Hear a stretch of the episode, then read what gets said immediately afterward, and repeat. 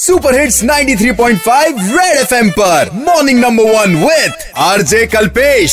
एक जमाना था जब आईडी के नाम पे मात्र टेंथ की मार्कशीट हुआ करती थी। आज जेब में हाथ डालो तो एक साथ चार चार आईडी कार्ड निकलते हैं। लेकिन एक सवाल जहन में आया कि भैया अगर सारे दस्तावेज गायब हो जाए, सारे कागज खो जाए आपके नाम के, तो आप अपनी आईडी कैसे प्रूव करोगे?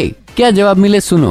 मेरे पास बचपन से एक टैटू खुदा हुआ है, हाँ। उसको शो करके तो मेरे घर में राशन कार्ड है ना, वहाँ पे मेरा नाम होगा तो मैं उससे प्रूव करूँगा। अपने बेस्ट फ्रेंड दो तीन इकट्ठे करूँगा जो बहुत अच्छे फ्रेंड हैं, उनकी आईडीज वगैरह लेके जाऊँगा और उनको अगर कभी कुछ गिफ्ट वगैरह दिए हों, कोई कार्ड वगैरह दिया होगा, उनको बोलूँगा वो भी साथ ले लो ताकि मेरा प्रूफ हो जाए कि ये मैं ही बंदा हूँ। बेस्ट प्रूफ इज दैट कि हम लोग डीएनए करवाएंगे अपना, क्योंकि इससे बड़ा प्रूफ कोई नहीं है। अगर कोई कंट्रोवर्सी आपके खिलाफ चल रही है तो आपके फ्रेंड्स भी, आपके रिलेटिव्स भी कोई आपके काम नहीं आएंगे उस समय। अच्छा, आईडीज की बात चलिए तो आपको बताएं कि अब रेलवे में एक आईडी पर सिर्फ एक ही टिकट बुक किया जा सकेगा, क्योंकि कुछ बुकिंग एजेंट्स जो हैं वो एक साथ एक ही आईडी से बहुत सारे टिकट्स बुक कर लेते हैं और उसके बाद ब्लैक करते हैं। हमने सोचा एक बार एग्जैक्ट रीजन पूछ लेते हैं। अनिल जी हैं रेलवे से, क्या बोल रहे हैं? चक्कर ये है कि मार्केट के अंदर जो ट्रेवल एजेंट्स हैं वो बल्क में टिकट बुक कर लेते हैं और उसकी वजह से प्रॉब्लम होती है। तो उस करप्शन को रोकने के लिए ये कदम उठाया गया। मंथली अच्छी खासी ट्रेवलिंग रहती है, दस बारह पंद्रह, तब वो ये अपन नहीं कर पाएंगे, तो उसके लिए काउंटर टिकट ही लेना पड़ेगा। बस एक सवाल और आया है कि भैया जब काउंटर से ही टिकट बुक कराना था तो ये इतना डिजिटलाइजेशन किस लिए?